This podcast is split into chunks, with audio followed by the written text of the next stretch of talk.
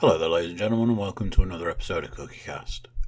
Today on CookieCast, it's our end of year special for games. It's the Game of the Year edition of CookieCast. We've uh, dug up an old friend for this podcast, and we've brought Mr. Muscroft out of retirement from his podcasting duties to recap the year of 2019's games and to name his, and then I name my, games of the year. Um, there was a lot to cover. It's been a good year for games. There's been a lot of games. Um, I also got into VR this year. So we did a monster of a podcast and it ended up being well over two hours. So it's a two part podcast today. So this is part one where we get stuck into um, the VR and the first lot of first half of the year sort of area, and then we move on to part two, which is the back end of the year, and we name our games of the year. So here we go. This is CookieCast Game of the Year 2019.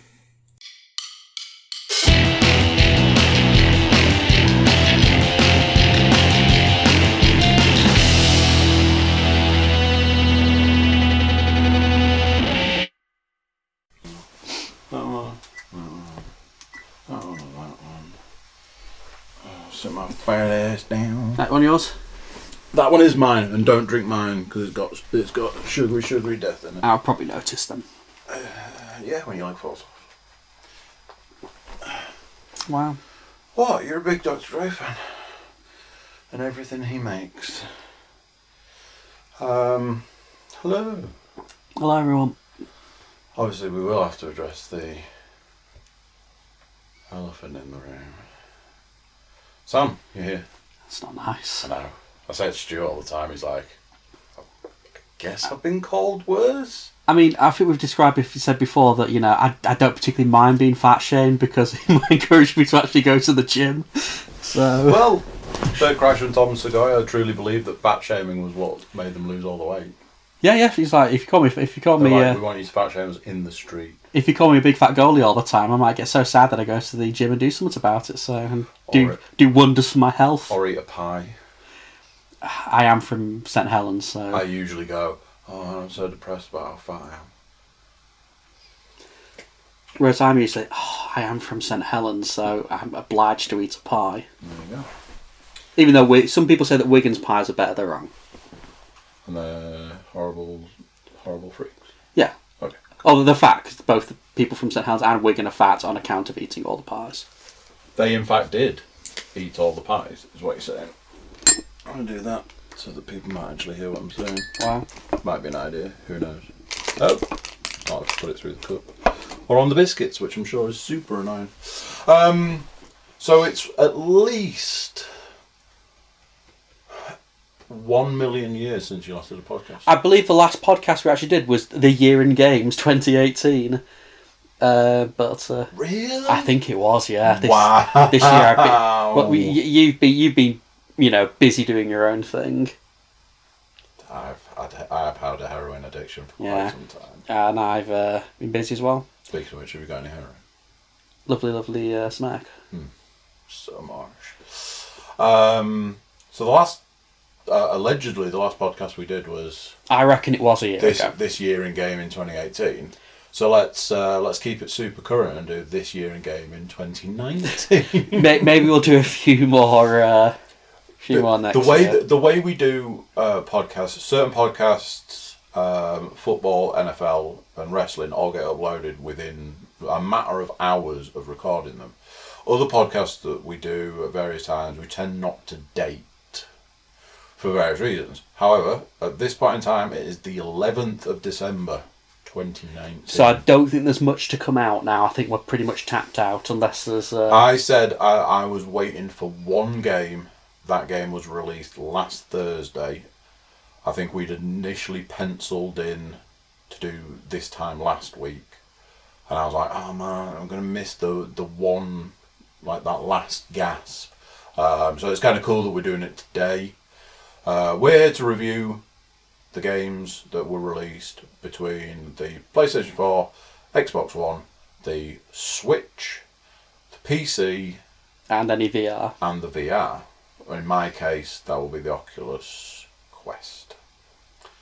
Um, I mean, I think I think if we want, don't mind starting with kind of VR, um, because I feel like this year is kind of the year. If, if if anything can get VR into the mainstream, I think it'll be something like the Oculus Quest. The Quest as, as because even the PSVR didn't really get the traction I thought it would.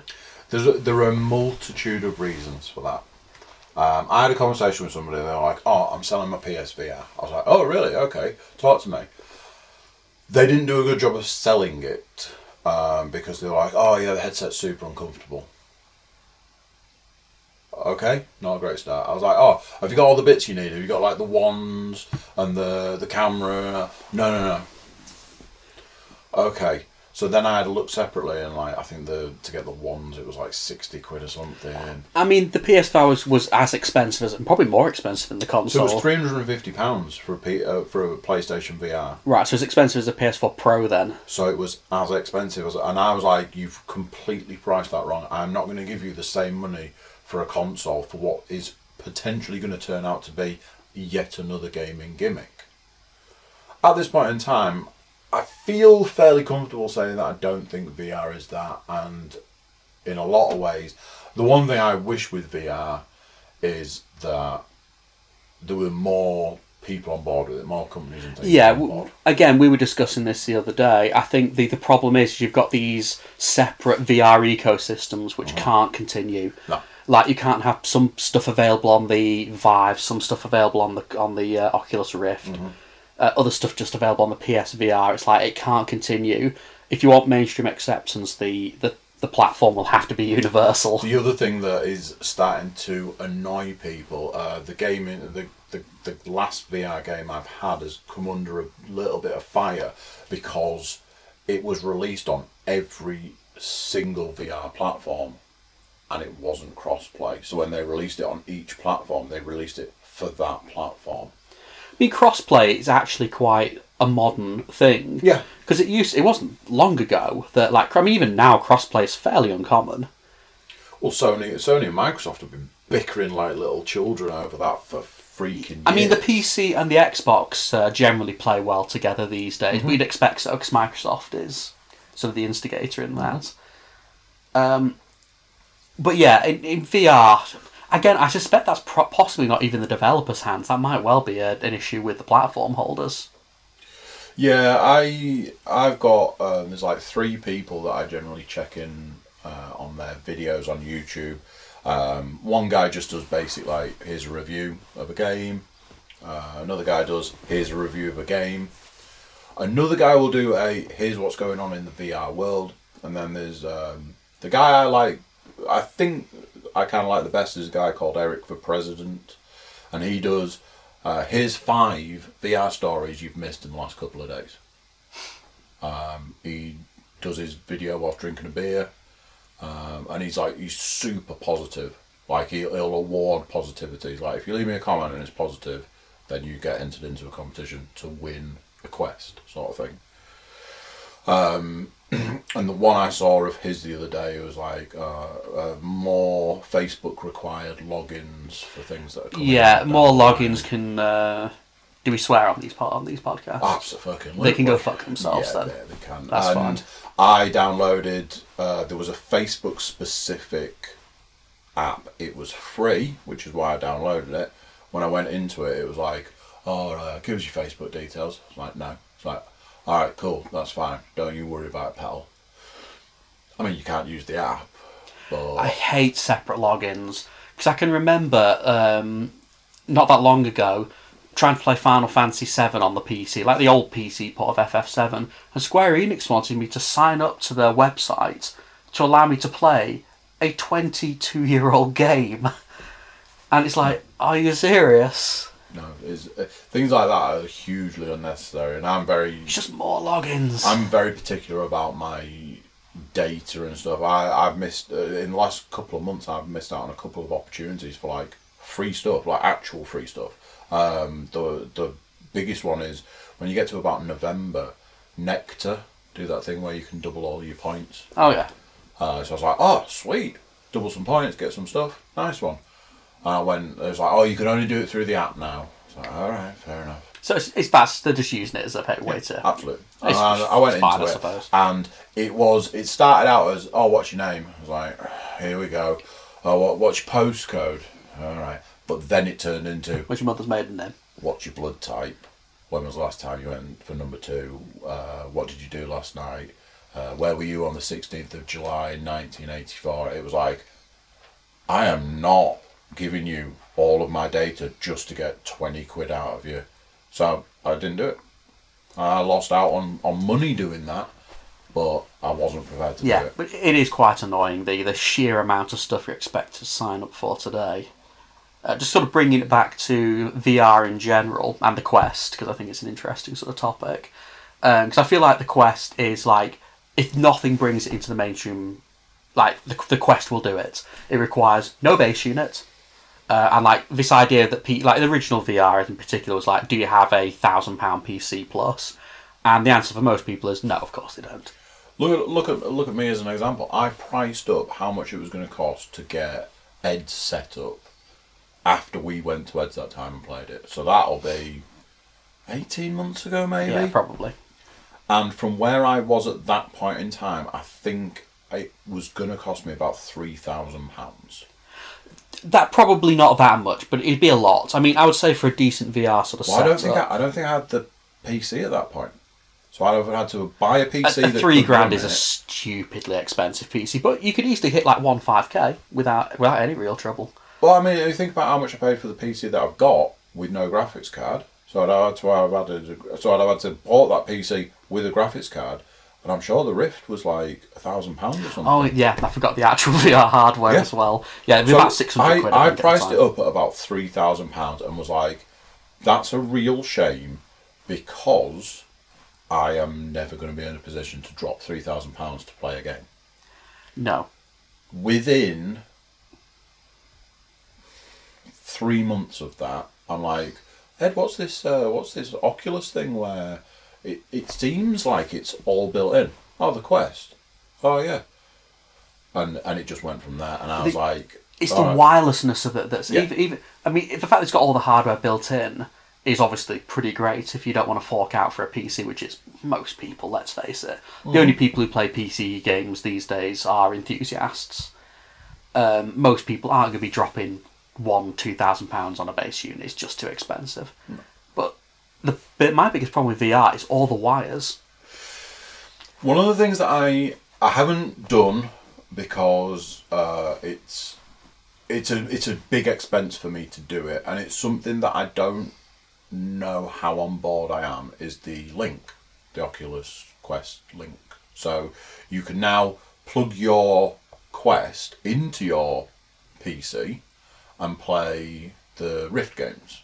I mean, that seems like a pretty nice feature to me. It is, but as we've just discussed, for me personally, I'd have to shell out the You'd have to buy a graphics card. money for a graphics card, and there's all this stuff about the cables. So only certain cables work, like consistently work. And Oculus, like, well, we're going to release one, and it's going to be five meters long, and you can give us eighty dollars for the privilege. So that'll be about sixty pounds. I mean, because I've looked at the Quest as being an interesting. Because I've obviously got the PC, so it's no real um, difficulty for me. Um, but even without that, the wirelessness of it is just such a big deal. What sold me on it was I played it, and the quality wasn't as bad as I uh, initially. The quality is fine.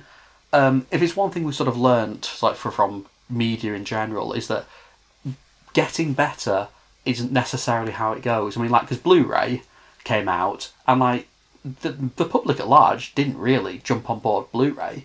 People jumped on board streaming services, Yeah. and the same with music. Like a CD is still better quality than most things you'll download, Yeah. and that's people will, will be more drawn to convenience, and that's where the Quest falls. It's good enough. Yeah. And good enough is all you need to be generally. The quality was good enough, The quality's good enough and the price is right. and that was the thing. When I had the initial conversation with Ed, and I've talked about this on multiple podcasts. I've talked about this on my own podcast and stuff. I had the conversation with Ed, and it when it was, oh yeah, it's a portable, it's portable VR, and it's uh, less than half the price. And I was like, how? It's like the whole thing's built in. You've got the hands, you've got the head, and it's le- uh, it, it's less Yeah, than half I mean- price. I was like, how is that possible? And it's the price that swayed the yeah, whole thing. I mean the quality is obviously not as good. Like no one's gonna. I don't think anyone's pretending that it is, but that's fine. You're pay- you're paying half the amount, and there's a big, there's a real big deal to it as well for a lot of people who would use VR for, which is I can bring it to a party, you can bring it to wherever, bring it to your mum and dad's, whatever. Yeah. Whereas like it's like, do you have a do you have a two thousand pound PC knocking about? I can we can plug this in. Or shall I bring mine that's really big and heavy, and I'll need to bring a lot of stuff? I mean, you could It bring just- a, you could bring like a beat like a powerful laptop, but the same point the point still stands. Yeah, it's what that thing. I mean, we we spoke about it on Saturday. I was like, oh man, I was going to bring it with me, uh, but I didn't. I didn't want it to turn into a. Oh, he's brought the VR, so we have to play the VR. It was a. I just wanted to show people stuff, like getting Arizona Sunshine and playing that, and just the entertainment value that I've got from from that. I believe that VR is where we should be looking to push games. I don't. I don't want every single. I'm not sure it will ever be a um, a replacement for your traditional. And and for me personally, I don't want it to be, but I want to see more being put into it. And I think I think over the next two, three, four years, we will see that. I don't think, especially the Oculus. I don't think the Oculus is going in anywhere anytime soon. I have seen a thing that's saying that they are releasing a newer version which has a 2.0 chip of some kind. I think with VR, in the same way that you know all sort of emerging technologies, you're going to see like very rapid advancement over the next sort of Yeah. five years, and like stuff that from five years ago will be a complete relic. That's just how that's just how it works with these kind of technology. Uh, you saw the same thing with like even like smartphones. Like the uh, I can remember when I got like a Samsung S3 in like 2012. By the time I replaced it, it was borderline unusable because phones had just advanced that much. Whereas my current phone is three years old, and honestly, I beyond the battery cacking out, I felt no need to replace it. They've they've hit that point where they're just good enough. My and we're phone- still waiting for the VR sets to get to that point. I My think. phone has just passed the two year point, and I'm literally like, oh, do I need a better camera? No, No. you don't then need a. I'm fine with what I've got. I know it's like, oh, my, my phone's only got four gig of RAM. It's like there are laptops with less than less RAM than that. Mm. Yeah.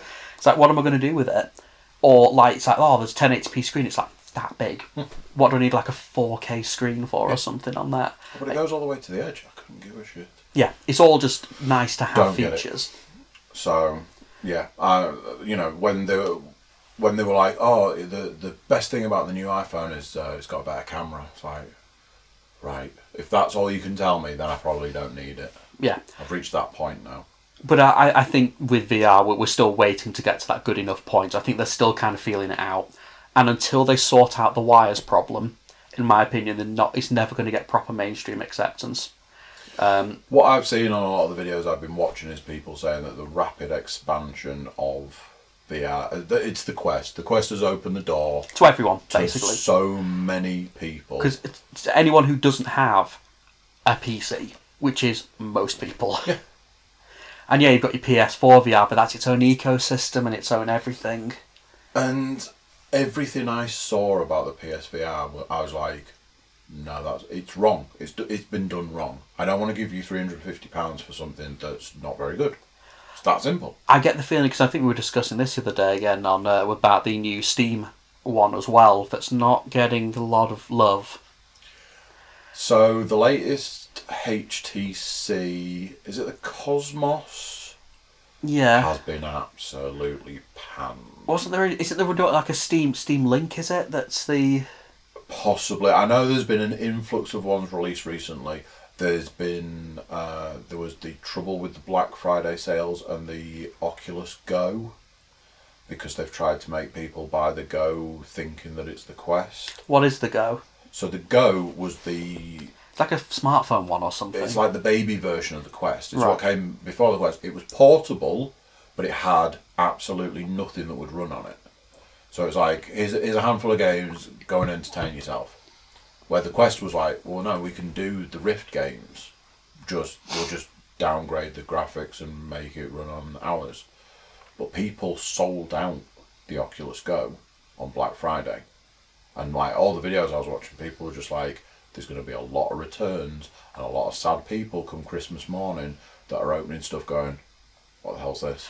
That's not that's not necessarily the company's fault. That's retailers' fault though. Try, I can expect they're trying to offload them. Yeah.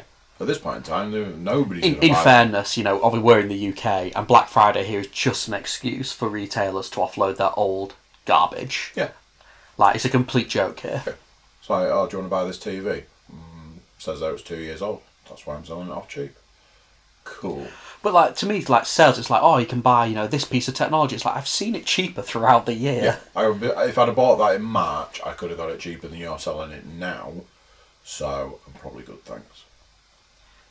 VR has been um, has been a journey for me. I I was on board almost immediately from the point that we that we had that evening at Ed's. From the point that I played, It is super Quest, cool. On the quest, the first time I was like, I, am sold. And when I was told the price, when I was told the things that it can do, that it runs from an app, you can put things on, you can take things off. When I heard about like things like side quests and stuff, which I bought the I bought the cable to do side quests, like the side load and stuff, and never got the opportunity to do it um, everything that I've done this year, as far as VR is concerned, I've had some of the best gaming experiences that I have probably ever had. Is that novelty or is that? So the last thing I want from it is that I'm going to end up going. It was just another fad. It was just another phase. It was just another craze. I think at this point in time that's not the case. I think what's nice. There are points in time where I'm like, "Fuck me, I wish there was more games for it." And then every now and then there's just like a big influx of games. You'll get like a big chunk of games come out, and like, oh, well, what's this? What's that? What's the other? It's games for different people as well. Like recently, we've had a racing game released in VR. I thought you'd enjoy that. Um, but like games like Espire One, which they've literally gone, it's Metal Gear Solid, but in VR. The one I wanted to play was uh, Doom VR because that looked fun. Again, I feel I have a feeling it might make me feel a bit queasy. I haven't. Obviously, it's not. I, to my knowledge, it's not on the quest. Um, Arizona Sunshine is. I, I'm going to say it now. As far as VR, the the VR side of it, Arizona Sunshine is probably my game of the year. Uh, but it has been the last game I've played VR wise. Um, it's shooting, it's zombies, but as I said, as I said the other day, the thing about it was that it wasn't just it's not just the shooting and the zombies it's the like almost like the narration the narration happens to be the best part of it the guy the guy goes through like an emotional roller coaster on his journey. When you talk about a narration, I'm trying to think of games like it. Um, there was a Call of Juarez game that had like an unreliable narrator. I'm trying to think if it's anything like that or. Uh, yeah it's very much like he, he talks to the zombies which he calls fred and like this point where he's he's probably like it like cr- tr- attempts to cross the boundary between you're, you're supposed to believe it's real life and you're supposed to know that it's a game because he's like oh another zombie another corridor how dull I imagine the horror games work super well in VR. there is a level and i stood like here looking down into a mine shaft going i don't want to do this because it was dark and you know doom was it doom 3 Doom 3 was super dark. with a flashlight Yeah, yeah. So you do that. They've recreated that thing in VR with zombies, and it's like I I have the I have a bit of weird thing with zombies anyway. So when I got to the thing and I'm like, well, it's dark. What do I do? And like, what's this? Oh, it's a flashlight. Also, you're then going from I've got two guns to I have to put this gun here and carry this torch. Then you get to sections where like put on generators, so you put the lights on for those sections. And. It is so well done. It's like that in itself, that level in itself, probably makes that game. Yeah, because I always feel like with horror in general, like like horror films, I don't find scary at all. Like I can sit to watch basically any horror film and feel almost nothing for it. Whereas I find like horror video games unbearably tense, just because you're so much more invested in what's happening. Whereas in a film, it's like, oh, I can't impact anything here. So if so, if you know what's his if what's his chops dies, it's like, well, that's what happens on the film. Whereas in a game, you're directly tied to the protagonist's fate, so it's really quite tense. And I imagine VR just adds to that. I can imagine they work super well. it's there's been a few things, a lot of zombie stuff where I've played like I've played a couple of zombie games on the VR, and it is like there are points in time where you're like, because it's there and and that sort of stuff. Um, one of the huge things about VR is um, that they use like they will intrude into your personal space. And that's got that has a suit that's like super effective. Like the first thing i i had ever played on the quest was um the vader immortal the star wars stuff. And when one of the characters comes to like uh, comes and speaks to you they don't speak at a distance like like i'm talking to you they speak at a distance that's there and you are proper like okay just back it up a little mate you know you can practically smell the breath of the vr character sort like of watching, thing. it's like playing a Bethesda game. You just got like a soulless doll staring right into your eyes. let's not talk about the third. Oh, Bethesda can come later. I feel like we're coming to the end of the VR section, so we might be able to move So, on to. I mean, uh, I, mean I, I don't know if you want to talk about like, because like, like I say, Arizona Sunshine, hands down, fantastic. I just super. I'm playing it again. Like I finished it. Um, you know, it, it was touted as the first proper full game. Obviously, a Quest owner got it a lot later than anybody else because even yeah, I mean, I mean.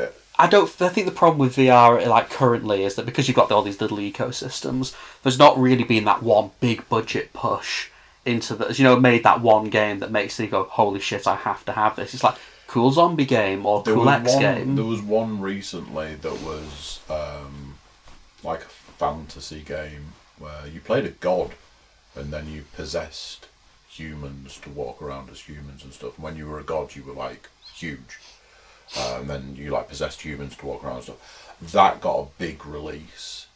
I had a, I had a weird name. I'll have to look it up. Um, other games that really really stood out: the Vader Immortal series, all three episodes. Um, the first episode was like the campaign of it was really good, uh, but the dojo was so so. The second episode, the campaign was super short. It was good, but it was super. I know they're very well regarded. They're, bit, they're possibly a bit pricey for what they are, but uh, again, I, kind of I don't think so. I think that each of those episodes has been worth the eight pounds that they cost. If eight quid isn't a lot, actually. because for the fact that the episode two, the dojo was like a massive jump. The dojo made that game, and then episode three came along, and episode three, the campaign is inexcusable in that, but the dojo has made another jump. So they're eight pounds per episode, absolutely worth every penny. Um, games that really stand out for me was the, one of the first games I ever played in VR, which was Robo Recall. It's Time Crisis. Time Crisis in I- VR, which is. Thoroughly enjoy that game. And we were saying that Um, it's, it's weird that you know, we were saying with Ed, it's weird that they haven't released Time Crisis Yeah, in doesn't VR make a lot of sense. I bet that's a license. or. Virtua Cop or whatever. bet it's a licensing thing. Um, games that I've had a lot of play out of Gun Club VR. It's just like going. It's just buying guns and going to a gun range essentially. Loads of fun. Hours of fun. Absolutely. I think shooting guns in VR is always going to be fun, just Yeah. of how it is. Yeah. Um. You know, Beat Saber, Pistol Whip. Uh, another. It's like a another a music based, but instead of it being lightsabers, it's guns. Yeah, I mean, Beat Saber is like one of the real big Yeah. uh, that sort of VR. Um, we will have to wait to see whether Facebook buying the studio that makes Beat Saber is a good or a bad thing, but I'm sure we'll see that further down the line. And, I mean, I'm never super happy when giant corporations buy anything, I but think, uh, I think the general feel on it is it's not a good thing. Um, so, hands down, Arizona Sunshine, fantastic, really, really enjoyable. Um, but like I say, there's a few other games there that I've mentioned. That Espire one's quite a lot of fun. which one's Aspire Um, 1? It's basically Metal Gear Solid in VR. A stealth game in VR. Okay, It that's interesting. is. You play you you play somebody who can jump into like these robots, and it's got all like sorts of. I guess the thing with VR is like, do they have to be in first person to work properly? You kind of think that that's so like yeah, you, I mean everything's. you're a bit more limited then, I suppose, in what genres you can do if you're always stuck in first person. Yeah. Um, there's some stuff that I I'd like to see kind of like come down in price so I can play it. I'd I'd really like to play Journey of the Gods, but I'm not prepared to pay the money they want for What much it. they want for it? I think that one's in the 20, 24 quid. Yeah, because I've of seen like a lot of VR games in sort of the twenty to thirty range, and they feel a bit. you- I'd like to see some of them start coming down in price. Yeah, I mean, because a lot of them are kind of like almost proof of concept games Hmm. more than they are like full sized games. I played a demo of Journey of the Gods and I was like, this is this is cool. Again, it's another one where you can make yourself big and small and stuff. Um, really interesting. Um, throwing lightning bolts at people is kind of cool. Um, I always wonder whether things like space games would work. so I've got a I've got a game where you uh, fly a spaceship. Is it a bit? stuff. Would that make me feel super sick? For you, you struggle with the the motion sickness, don't you? Yeah, I don't- I don't like it. That's got head tracking. So for shooting, you look at stuff, and the guns move with your head. Um, but yeah, that's very like it's like it's a flight simulator in space. So you up and down around and stuff. I was. I wonder whether like an actual proper sim might work though, whereas in you can look around the cockpit and you have to fly the. Uh, There is a flying. There is a there is a couple of flying based games. Something wings something. Um, Which could be interesting. Again, I'm not sure how well it would actually work. It's one of these things that perhaps sounds more interesting in theory than in These actual are the sort of things I'd like to see start coming down in price. Things that have been out a while that have just stayed at the release price. I guess if it's such a small ecosystem that you can afford to uh, keep things at high prices because Yeah. people want the experience, Yeah. and you're Um, always going to be having a much smaller audience. the only reason that price drops really happen uh, in for like normal games is because you've sold all the full price copies you're ever going to sell, Mm-hmm. and then you're selling to new audiences. Yeah, and whilst ever people are still buying the Quest, they can just leave them stuck at that price because new people will buy it. Yeah, and I don't think they, they they would gain as that much from discounting it compared to a normal game.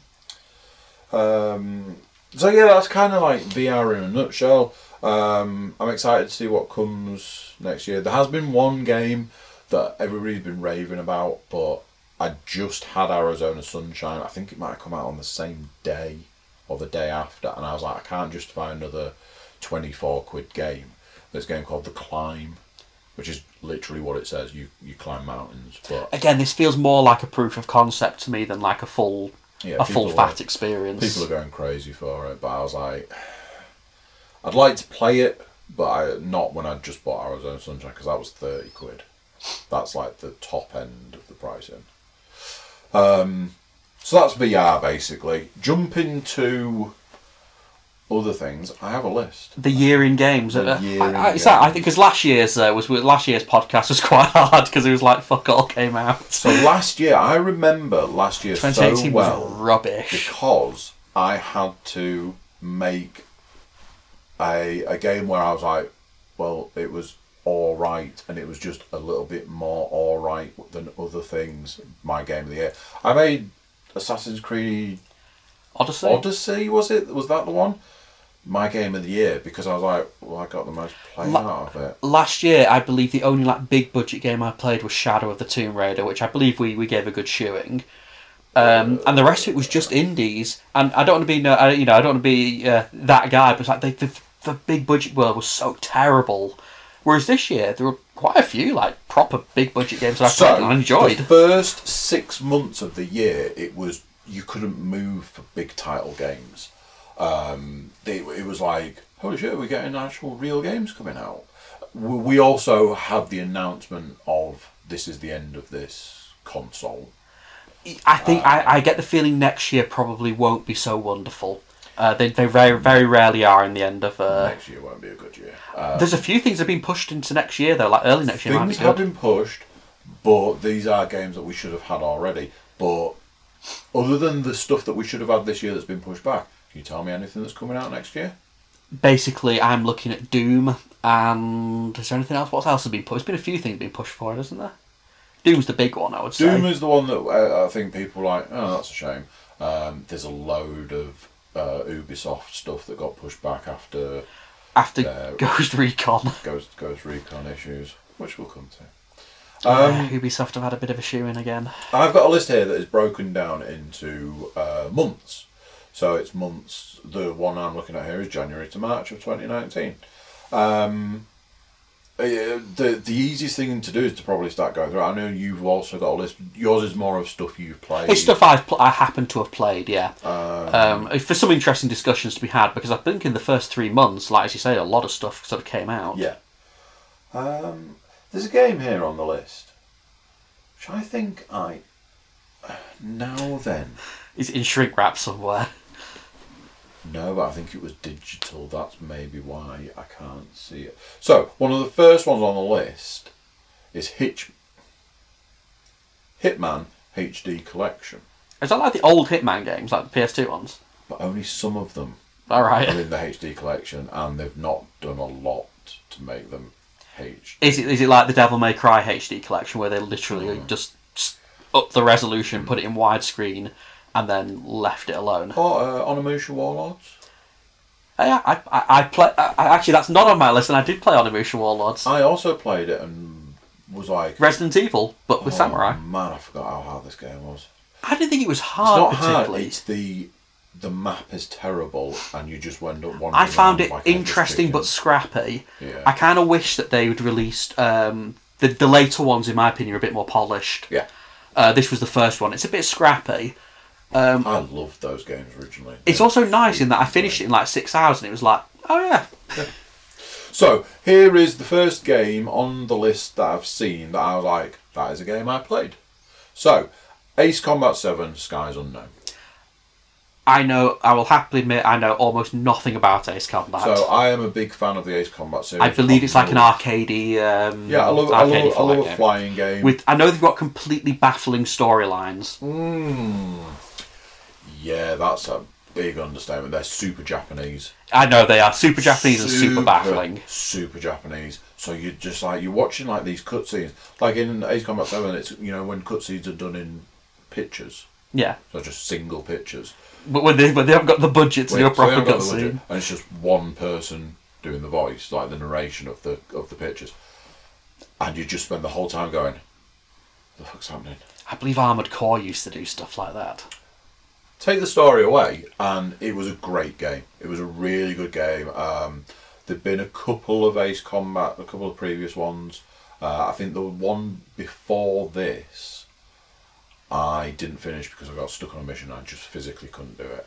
Um, I've loved all the Ace Combat games apart from the one before this. This is no exception. Ace Combat 7 was really good. I enjoyed it. Uh, I have played it again since, and I, I was uh, recently in the process of playing it again. Uh, I'm trying to unlock a plane that has the same designation as one of the planes from Macross Plus. what the YF-19 It's the YF-23. The YF-23. And, I'm like- and I keep looking at the picture going, that's super deceptive. So I had to actually look it up. The YF-23 is a stealth bomber, which I was like, oh, that's interesting. It's the YF-21 in Macross, isn't it? So the YF nineteen is the blue one, and uh, Yeah. YF and the YF-21's uh, Isamu's one. So, that's the first one that jumped out at me there. Uh, da, da, da, da, da. So, as I said to you when I was walking out of the room to go to the toilet before we started this, Resident Evil 2, What a belter! the remake. What a belter Now, I, cannot, was. I, I will close that there because I imagine you have stuff to say. I have nothing to say on this other than, and I know you completely disagree with this, and that is fine. I am not going to give you £46 for Resident Evil 2. I'm sorry, I'm just not going to do it. think it isn't Resident. It's not like it's not like that's a bit like saying like Metroid Zero Mission is just the original NES Metroid. That it's a complete and utter ground up remake, and it's a really really excellent ground up remake. Like Cap, I say, with Cap, good good old Capcom have been uh, been on fire this year, in my opinion. yeah. Um, it got great reviews. I followed it all the way up to It's the day of so release. well made. When I went into the shop, I was like, "Oh, if Resident Evil's at a decent price, I'll probably pick that up." And they wanted forty. I, I only I only picked it up very recently because I picked it up for like eleven quid. again. That's something like that. If somebody was like, "Oh, you can have Resident Evil two for eleven quid," I'd snatch, I'd snatch their hand off. it's just it's it, is like the actual sort of design of it is actually very similar to the original Resident Evil 2. Same key, same locks, all that sort of stuff. They sort of rejig things so that it makes more sense in the third person. Um, but it, it's just such a well made. It feels like a game that could have come out like a few years ago as well, because you know, no no microtransaction bullshit. It's just a well made single player game, and you can obviously tell that the people who made it really put their heart and soul into it as well. Because like the animations, all of like the, the zombies in particular, are super nasty. Like all like the like there's all that old technology of like all the sort of like skin sort of. Uh, I'm hoping because I, I I'm a bit of a, a vulture at this time of year. Something that is super depressing for me is that I know come Christmas Day I won't have a Christmas Day game, which could be the first time in it could be the first time in 20 years that that's going to be a thing. So I'm a bit like, ah, that's a bit of a shame. But that's largely to do with the games that have come out in the last few months. I'm like, I am not waiting until Christmas Day for. We'll come back to that. Um, I, I also I like a game around that time, but I also like per- perusing the sales. I find the sale. yeah. If I turn up in a shop and Resident Evil Two is what I consider to be a reasonable price, I will probably pick it I up. feel like the fire sale. and Like I said, I picked it for eleven quid, and I Right, had and I had look. more than eleven quid's worth of entertainment out of it. Let me look right here and now, and I'll answer the question, not by going into the But phone. one thing I do like about um, Resi Two is that uh, you can't shoot everything. You just can't. So, like the survival horror elements, you have to decide: Am I going to just leg it?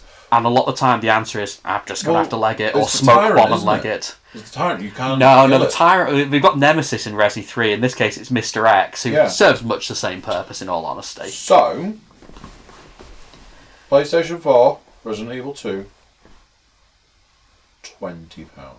is that for a physical copy? That's for a physical copy. I would probably buy that now if it wasn't the 11th of December. I mean, I would say it is hundred percent worth twenty quid. If you like, if you like zombie games and you like Resident Evil, um, and from a purely PC point of view, it also runs like an absolute dream. Um, it'll run like like a lot of uh, for some reason like Japanese publishers cannot make PC games, but Capcom seem to be able to make games that run on a box of crackers. Mm, I mean, like we were saying before, Capcom have done very well this year. But it feels like they've been lost in the wilderness for quite a while. Like I feel like they're mm. naughty. Like a lot of the no, no, naughties and sort of this decade output was kind of shit. Like look look at Dead Rising like three and four. It's like oh, Well, you know, they can still churn out a, a Street Fighter game that we've definitely oh what was the devil? The, the, not Devil May Cry. Like the uh, Devil May Cry. Um, DMC? yeah, Copy DMC. it's not a great game though. I mean, it's okay. I like that they took the chance to make something different.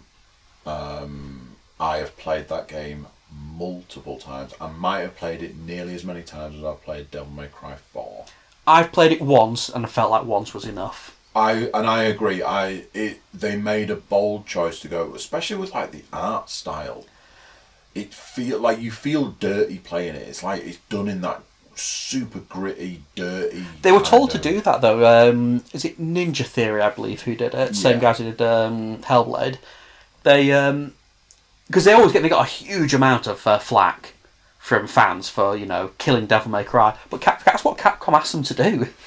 Capcom asked for them to make a west, a very Western sort of uh, look and a completely different. And from, I will always give some kind of props to somebody to, to, to a situation where they've gone. This is what we've been doing for twenty years. Do something different and see how it lands.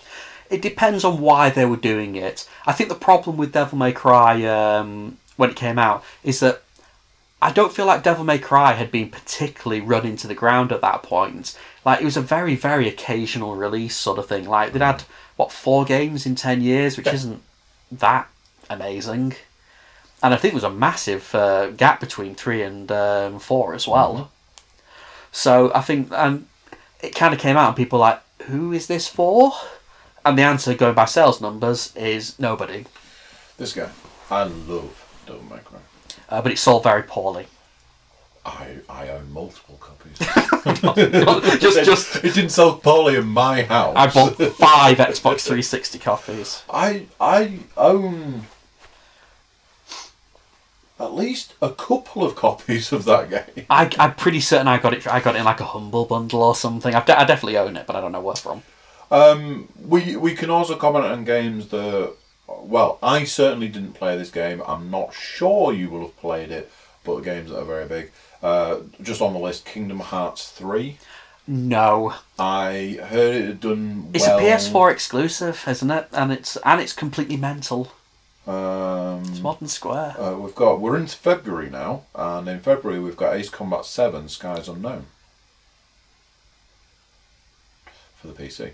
Something about Ace Combat Zone, if you own it on the PlayStation and you own a PSVR, I believe it had two VR missions. Again, another one that I can't. Well, I can't speak for you because it does say that it is available. Uh, a game I didn't play that got a lot of traction was Apex Legends. Not really my scene, but I I know a lot of people liked it. That had no announcement whatsoever until the day it was released, and then people trying to work out what the hell it was. Well, that was who who made that one. It was one of it. It was one of EA's. I'm trying I'm to think pretty the sure that was Respawn. Was that respawn? I'm pretty sure they were like, from the people that brought you Titanfall 2, here's a multiplayer shooter. And they were like, and everybody, you could see people like, what's happening? I've not heard about this game. No, you haven't, because they announced it on the day they I, released I it. think I think it I think it it burned quite brightly and then died quite quickly. I know I know it was popular for a while, but it never dethroned Fortnite, which was basically the uh, Apex Legends is a free to play battle royale game developed by Respawn Entertainment. and it didn't dethrone um, Fortnite because all of this comes down to dethroning Fortnite. Fortnite is the big shadow over the whole game industry at this moment. We basically just don't acknowledge it because we're too old. It's Uh, a big, dark, cancerous shadow. But we're too old to even acknowledge Fortnite. We're too old and too rubbish to ever even consider playing Fortnite. Um, a game that I still have in my Amazon basket now. So this came out in February. I never picked it up. I even put the one before it in my basket as well because I was like, well, interesting. It looks interesting. Is a game called God Eater Three.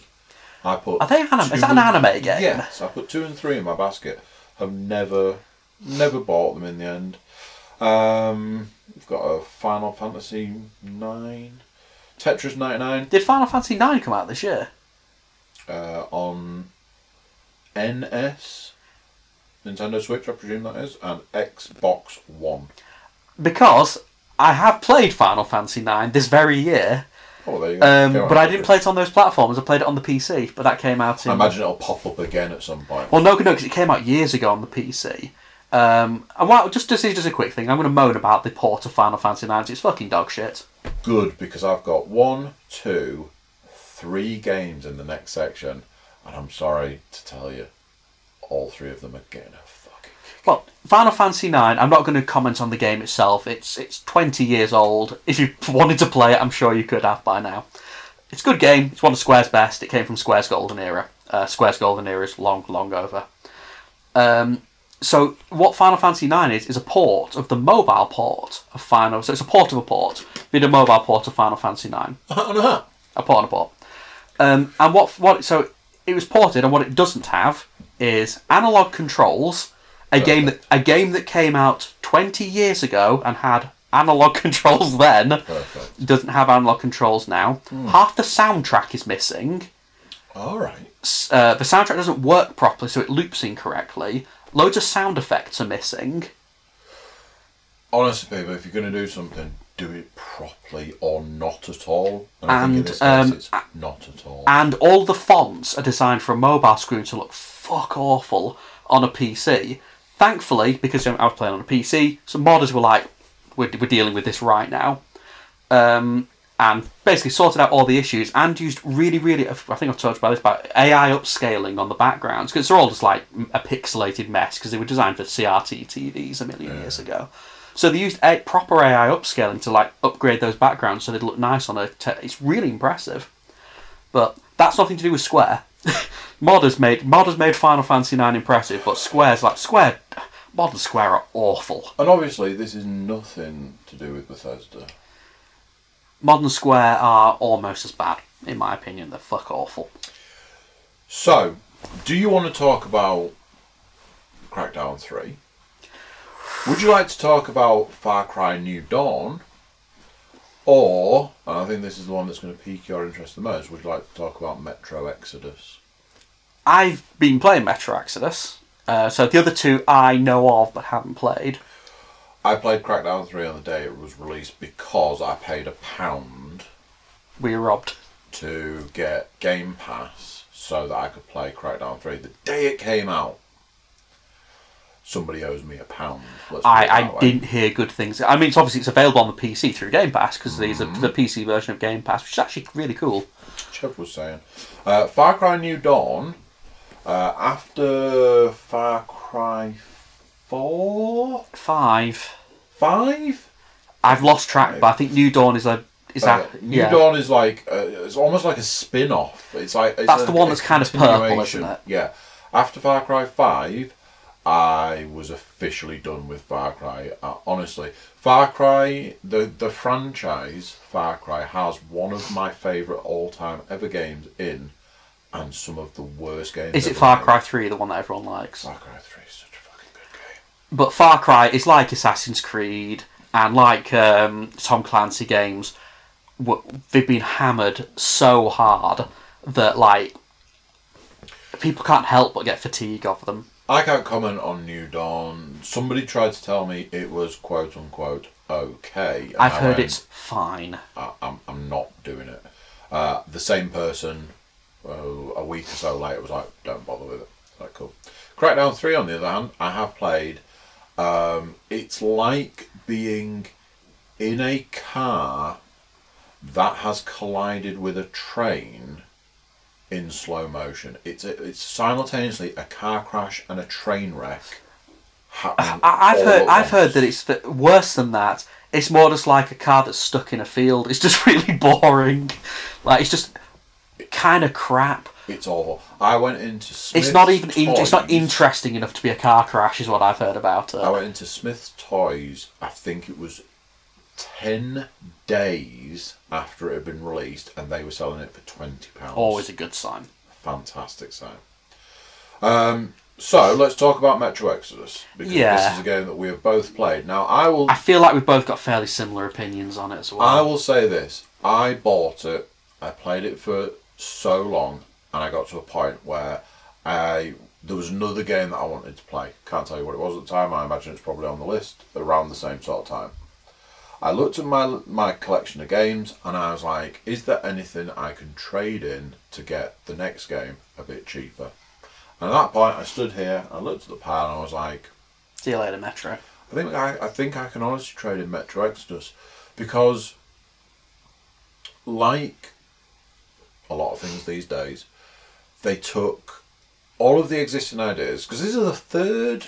This is the third game in the series, yeah, and it, I I feel like it's worth noting to say the first two games are very linear, very narrative-driven experiences. They're really well made. good. They're great. I, I've played both of them multiple times, and So have I. So I would happily play either of them, but they, they are what they are. You know, they're very linear. They're, there's a lot of there's a lot of metros, there's a lot of corridors, there's a lot of stealth. There's a lot of uh, sort of survival elements. They're, they're they're really well made, but they're mostly very they're very linear, very narrative. They're not going to take you longer than about eight to ten hours, probably. For me, one of the biggest things being the clue is in the name Metro. So at the point that they make the third game and they make the choice to make it like open world, Yeah, immediately I'm like, does not compute because the game's called Metro. the problem is is that if you take the metro out of metro, you've just kind of got Fallout or something. Yeah. You've got a more generic post-apocalyptic world. And it was they'd given you like an open world, but it had limitations, And it also had fuck all in it. Yeah. And what I found playing that game was it was boring. Yeah, that was. bo- I, I, I sort of dealt. I sort of was somewhat enjoying it until I got to a desert area, I- and that absolutely killed Yeah, my killed it for me. I got to that point and I went, I'm going to turn this off for now. And I, have I believe I've done gone back to exactly the same thing. Is that I, I turned it off. I was like, I'll come back to that later, and later has never come. Yeah, it, it, unfortunately, when It's a shame, as I do like like I like the look of it. I like the characters. I just I like Yeah. I like the bits when it's being Metro, and then it decides to be an open world game, and I just lose interest. It feels it's a game that needs that focus. Really, There are a lot of games and a lot of game companies and a lot of people out there that need to learn to stay in their lane. and unfortunately, Metro the Metro. I think the annoying thing one- about Metro is that it was a lane that it basically had to itself. yeah, absolutely. Um, like, and it decided to. We Ju- own this lane. Yeah. What have you got going on over there? So it, it had a lane to itself, and it decided to swerve into the uh, the lane full of chock full of traffic. Yeah, it was a, it was a real uh, like like anything like that. I mean, like if you're creating something, a lot of times you have to make bold choices, bold decisions, and so on and so forth. And a lot of the time, it, it's a risk, and unfortunately, it doesn't pay off. And but look at what's come before you and make a decision whether it's the right thing. You know, I like I keep saying when your game's called Metro, just just stay in the Metro. Simple. It's a simple. I've got, actually got no because I feel like because Last Light also had sort of sort of open elements to it when you went outside, You did go outside. and I and I feel like Metro could have had more open open style levels, but they just didn't put anything in there to do. So it's a it's a big old empty world full of bollocks. Because what you do with an open world game is you get a linear game, make it ten times the size, and fill it full of bandit camps. Yeah, it it it just it's one of my disappointments of the year, Metro. Uh, I, I was a little bit worried that it might be uh, that the open world stuff wouldn't work and it would bore me, and that's largely how it's gone. I'm not sure I'll finish it. I don't know yet. No, I haven't, and I have no intention of. I'd have to re-buy it for a start, and it's not a game that I'm chomping at the bit to get. I will say it looks absolutely beautiful. Um, if you want a you know a something that'll push your PC as hard as it can go, it's a really really good looker. That's a not sure it's worth the price for that, but So it's time. time for It's time to discuss something that you and I have spent many, many, many hours discussing. A game that was it was going to be so much. A game that, as I said to you earlier today, I believe they have recently announced that they are doing a ground up rebuild of, and as I said, I did a little bit re- did a little bit of homework, which isn't always possible for me, but this is a situation where I did do a little bit of homework. So I was wandering around, looking at things, picking things up, looking at stuff, trying to get stuff played. Uh, one of the things that I did was I went into a game shop, and I was like, okay, so what you're saying here is I could pay fifty three pounds for this game, or four ninety nine. that's a real uh, small price drop. It's a small price drop. yeah Let's talk about the game Anthem. Yeah, EA can't be happy with this. Um, I know we discussed it last. I believe we discussed it quite a few times. But Anthem is being has been basically everything that people kind of feared it would be. Because you you've got it's made by Bioware, and Bioware notable are noted for their well, th- they made their name making single player RPGs. Yeah. Um, and they, at the one point they were pretty untouchable. I would say during the noughties, up and you know from you know uh, Knights of the Old Republic, uh, Baldur's Gate 2 right up until Mass Effect two, I would say they were pretty much the best in the business. So why why would you get a studio with that sort of pedigree and get them to make a multiplayer co-op shooter? A looter shooter. It could be to do with the fact that their last few outings into the gaming world were. Uh, what's that word? Oh, that's right, abysmal. I would say, oh, Mass Effect Andromeda was genuinely abysmal. It, like I, I, I couldn't play it for more than about an hour and a half before. I was out It's by really, that. really awful. I was out by that part. I never even played um, the third one. And Dragon Age Inquisition was definitely not good. I did play that. I also played. I also played it through, but that was the epitome of empty open world. It really was. It, it was a game that was so completely baffling. I remember being in this particular part of because you spend so much time outside when you got to like sit. I got to a city. You had your like because you had the, the linear story and these open world areas that you basically had to do a mandatory amount of bullshit in before they allowed the story to progress. yeah, it was. Uh, it, it just it just wasn't good. I think I, I do feel like the story elements though were quite good. I quite enjoyed the main quest in it, but I didn't enjoy the please do X amount of faffing about. Andromeda was just a shit show. Um, genuinely terrible. Anthem, I didn't even buy into. Um, I've I followed it mostly in the same way that I fought, you know, sort of followed Fallout seventy six, mostly just you know, just to gawp at it. We're gonna come to that soon. That's that's its own We're gonna story. come to it soon. Anthem is a more sadder story, I think, than uh, Fallout 76. Because Anthem, if you've sort of gone back its development, it had a really tortured development cycle. yeah. Um, with There was a point where they had like loads of people working on it, and then they were like, "Oh, do you know what makes? Do you know what what, what makes a game? Uh, we're going to take all the people off that game and put them onto something else." I think by the by the time it was about ready for release, there was like sixteen people working on that game. It was The- a big game. It's well, big, the amount of money that EA poured into that game is stunning. They because they were they were really banking on this one. Yeah, they were. They were. This was going to be a, a big win. You know, they wanted a slice of the Fortnite pie, and this was going to be it. It's not a battle royale, but it's it's more like Destiny, I would say. Yeah, Uh, which itself has been will. kind of you know hobbling along really. I mean, the budget for that was a billion dollars, I believe it was about five hundred million for the first one. but the marketing budget was the same. All right, maybe that was true. So it was a, they had a billion dollars for that. And there's game. no way it could ever make that money back. And of course it didn't. But Anthem, yeah, it, it's just kind of forgotten. I, I know you actually played it. I, I didn't even buy into it. So So I got it, and I I'm, I had multiple arguments with multiple people about that game because at the end of the day, I was like, the get the the question we should be asking about our games is, is it fun? And the answer for Anthem was yes, it was fun. I've heard it was all right. Just, was- just, just for not a very long time. It was fun. And again, let's let's go back to what it was before it came out. Do you want to play a game where you're essentially Iron Where Man? you fly around as Iron Man. That's an easy sell. Uh, yeah, that sounds real good. I really like that. And for a game where it starts here and it and it goes to here, that bit was great. That bit was great. It was get a suit, fly around like Iron Man, kill things, get better weapons, get better like um, attacks and stuff. Yeah, it's, All it's, it's, a, loo- bit- it's a looter shooter model. You, Yeah. you, you kill things to make you better at killing things. That bit was good. But they stopped there. And I said to people, I was like, if you go and look at the the world that they built for Anthem, it's beautiful. Oh yeah, it looks great. Absolutely beautiful.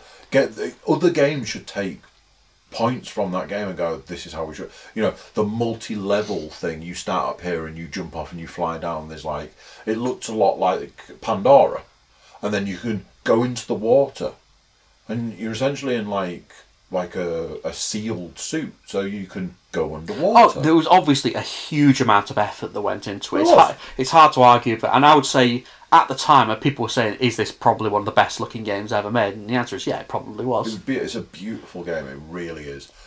It just none And of its components fit together. didn't do anything with it. They gave you this much, and then the other side of this wall is rinse and repeat.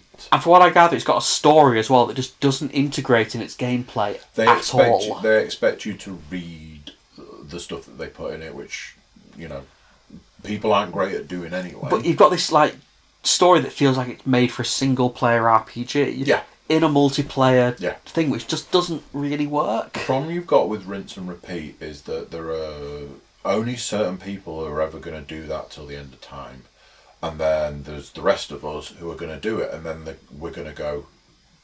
So now what? This is boring, and unfortunately, they just didn't do anything with it and expected it to still be good. And I got you can get four suits. I don't know if that's changed. You can get four suits. I had the one that makes you look the most like Iron Man. I had the big, big, like the Hulkbuster version of Iron Man. The Chunky Boy. Yeah, the big guy. Then there was there was two others, like a fast one. Oh, and like a Like a mage one, wasn't there? yeah, Like, like lightning like a stuff. wizard sort of thing. The moment I got the fourth suit, I stopped playing it, and it was a grind to get that fourth suit. The the like, Those games kind of rely on grind, though, don't they? yeah, Too. the XP system just It's just very miserly, from what I can. it, it was like oh you completed that level here I have 2000 XP cool how much do I need to get to the next level about 50 million right oh and we're not going to tell you exactly how much you need we're just going to go just keep doing it and you need a little bar fill up. there was a lot of that um, and it felt like a chore by the time I got to that point and I, I stopped playing it and I've never gone back to it and it was just every bit of it was a disappointment I know critics were like way. completely savage with God, it. they they raped and pillaged that game Um, so and it, yeah, when you say five quid in um, in game, yeah, that that shows how well Anthem did. And such you, shame and you were saying that we're going for a ground up remake. I don't think EA will. I think EA will consider it throwing good money after bad, and I think they'll leave it to die. This isn't Final Fantasy Mm-hmm. 14. I don't think I don't think they believe in the product enough to give it that ground up remake. we'll see I mean it feels like it's been left to die anyway they, I mean- they keep saying they're going to put this whole other team on it and they're going to do all these Bio. Bioware must be because this is this is two absolute flops by Bioware as well. I mean Andromeda was a was a was was a nightmare. Never played it, but I heard It's terrible. not a single good thing about it. I mean, and that was the B team that made that. I, I I think B has been quite generous, whereas Anthem was made by their A team. Because otherwise, what else would they be making? Right, so there we go. That's part one done. Um, obviously, tune into part two to hear the rest of the year's games and find out what it is that we uh, think is the game of the year. Um, while I've got you, YouTube watchers, make sure you're subscribing, liking, and comment. Everybody jump over to cookiecast.com, check us out over there, and send us some love. Okay, so tune into part two, and until then, I'll speak to you in a bit. Bye!